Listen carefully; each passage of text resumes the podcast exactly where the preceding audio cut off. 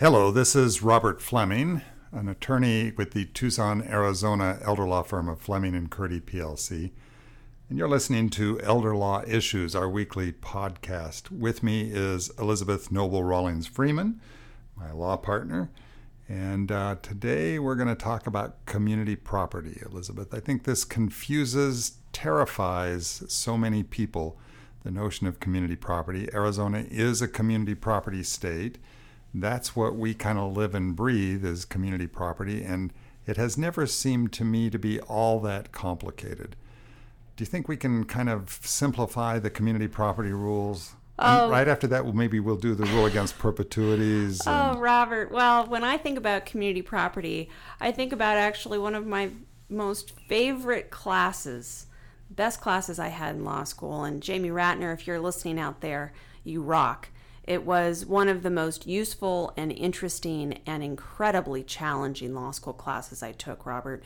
Community property is something that people think they understand just because of the two words community and property. Mm.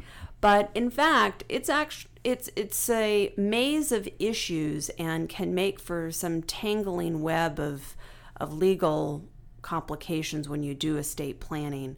Most important thing that I talk to people about when we discuss community property is the fact that in Arizona, if you're married, that once you're married, the property that comes into the marriage, unless it's a gift, is presumed to be community property. However, if you get a gift, so if you inherit money from your parent or your grandparent, that's presumed to be separate property. The question is is where do you put that gift? Is it going into an account with your spouse? Is it going into a separate account? That's where things start to get complicated. But on the front end, that's one of the very first misconceptions that people have is if I give a gift to my son or daughter, it's going to become community property. And we have to talk to people about that pretty routinely with their estate plans. And sort of related to that, people have the misunderstanding, the misapprehension that if they get married, suddenly in Arizona, their spouse owns half of their stuff. And that's not correct. If you bring separate property into the marriage, just like a gifted property, uh, it remains your separate property. There are a lot of ways that you can turn separate property into community property, and we're going to talk about that in a minute. But at the inception, property that you brought into the marriage or that you received by gift or inheritance is not community property uh, so that if you get married, your new spouse does not automatically own half of the assets that you brought into the marriage. And similar to that is somebody who lived in a non community property state and had their assets however they had them. Maybe they were separately titled, maybe they were titled as joint property. But if they were titled as separate property in Ohio or Iowa or Illinois under a non community property regimen and you moved to Arizona, that doesn't turn everything into community property as you drive across the Utah Arizona border. I use Utah because if you drove in from New Mexico or California, you've already crossed a line into a community property state uh, because the community property states tend to be in the south and southwest.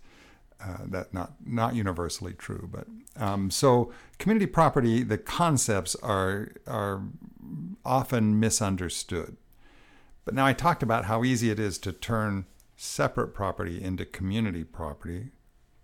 Can well, you maybe give us a couple of illustrations? Well, Elizabeth? Robert, the phrase is commingling.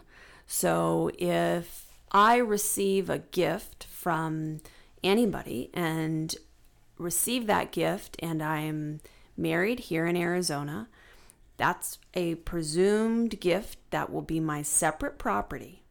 Now, if I put that gift into an account that is jointly titled, that I share with my spouse, and then all of a sudden those funds are invested and they're starting to earn income and those funds grow, then all of a sudden I have to give some consideration to community property issues, particularly if that joint account is an account where my spouse is also putting money, perhaps money that was earned during our marriage. So I talk to people about making gifts to children, and what I tell them is that if you're going to make a gift from your estate to a child of yours or any person for that matter, and you make a gift outright, and that person puts it into a joint account and they live in a community property state, all of a sudden they may have started to commingle that asset. And you can't, it's very hard to keep it separate at that point. So I encourage people to do some trust planning often for any individuals who may be living in community property states if the goal is for that gift to always remain separate. It makes it a little bit harder to commingle with other assets. And once you start to have commingled assets, then you get into community property issues. Another thing that I would say, Robert, about when assets become community property or the growth of an asset becomes community property is when we look at something like a retirement account, which we frequently see in estate planning cases. And as many people who are listening today know, if you have a retirement account like an IRA, that's not an account that's a joint account with a spouse. That's an account that's your your separate account. However, if you're married and you're living in Arizona and you're earning money that's going into that IRA and that money is growing, all of a sudden you've got some community property issues. Right. Your spouse uh, may not literally own half of it, but the but the community may have a claim against the the, the what would otherwise be separate property to satisfy the community interest of the of the spouse who's not named on the account. Uh, and and that's uh, a distinction that people need to understand that it's one thing to turn your assets your separate assets into community assets, and it's a different thing to have your separate asset uh, acquire a community claim against it. That may not be a 50% claim, for instance. It may be just the earnings on the on the property. If you if you are employed in developing the earnings, for intra, for instance, so you inherit a large um, investment account and you work eight hours a day investing that account, well, it's separate property, but you might have a community claim against the property because you enhanced it by the value of your labor during a period when you were covered by community property rules. You said earlier that the rules are complex, and they are complex, but they're at root, they're sort of simple, they're sort of straightforward. Things that you acquire during the marriage while you live in a community property state are owned by the community and there's a 50-50 interest in the community. Not literally every dollar gets split but the two spouses have an undivided one half interest in everything that's acquired during the, the period of the community. Robert can you talk a little bit about those couples who may be creating a joint revocable trust where they may be putting each spouse may be putting an account that was titled individually into a new account that's titled to a joint trust. How does that work? Well, so if you if you and your spouse are co-trustees of the trust and you take a separate asset and title it to the trust, then you might have turned it into community property. You likely have turned it into community property unless you have been very clear about what what you have done. So the trust document itself could say and the the assets in my uh, big bank account, Big Bank Inc., Big Bank NA account, um, will continue to be my separate property and managed only by me as co trustee of the trust. And, and you could probably maintain the separate nature of your property if you were very careful about it. I think actually, uh, one way that I kind of like to describe this transition from separate property to community property is that under most states law that have community property, most community property states law, it's extremely easy to turn separate property into community property, and it's extremely hard to turn community property into or back into separate property. So once you have done the thing that commingles or that, that puts your spouse's name on the account, uh, then it's very hard to undo that thing. You need to be very careful about that if it's if that's important. And Robert, I think the term that's often used is tracing. Right. uh, tracing tracing the path of that property. Uh, when it starts as sole and separate property and becomes community and then may need to uh, be unwound later. It's something that we don't often go into great detail with our clients about unless they're coming in to do an estate plan and they both are coming from a separate property state or they have a prenuptial agreement. I would just tell people that when we slow down and start to ask questions about the titles of your accounts, if you're not sure if the account that you're coming to us to talk to, to us about is a joint account and has both of your names on it, don't guess. When we give you your questionnaire to fill out, please take a look at those bank statements and go online or look at what's come in the mail and make sure that you're giving us accurate information because while you may have your spouse as a signer on an account, that in essence does not make it a joint account. And so this all gets kind of complicated quickly. So we do ask for a lot of details in our estate planning meetings, and that's one of the reasons why I would tell you with community property, it's an interesting topic.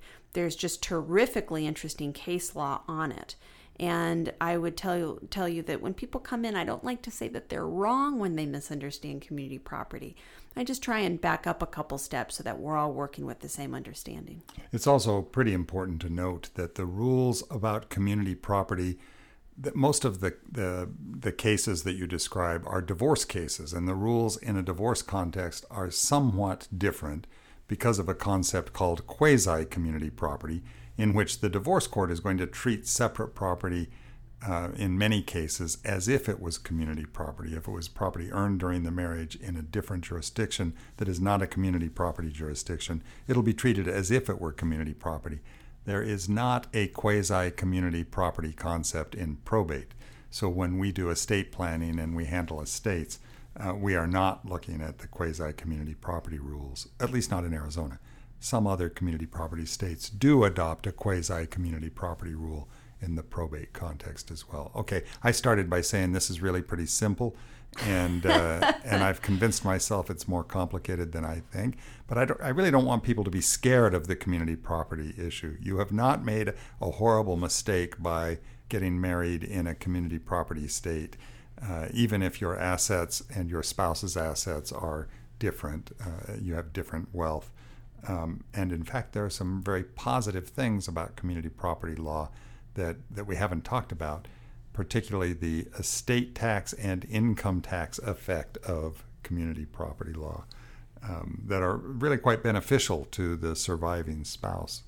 Uh, even if it's the, maybe even especially if the surviving spouse is the one who brought the most wealth into the marriage. So we can talk about that on some other occasion community property. It's a lot of fun. Everybody should try it. Um, it's uh, it's the system. It's the default system of property ownership in about uh, about ten states, um, and um, uh, or it can be it can be implemented. It can be used utilized in in about a dozen, almost a dozen states. Um, it's not that complicated. Do I believe that? Well, Robert, I'm going to share my law school outline from community property class with you, and we can we can we can chat about it, that over a, a glass of wine. I really enjoyed chatting with people with their questions about community property, and we hope that you'll come into us if you have any of those. Well, on that note, let's wrap it up for this week. This is Robert Fleming. I've been talking with Elizabeth Noble Rawlings Freeman. We are two of the lawyers at the Arizona, Tucson, Arizona elder law firm of Fleming and Curti PLC. This is Elder Law Issues, our weekly podcast, and we hope to um, to be talking to you in a week. Thanks.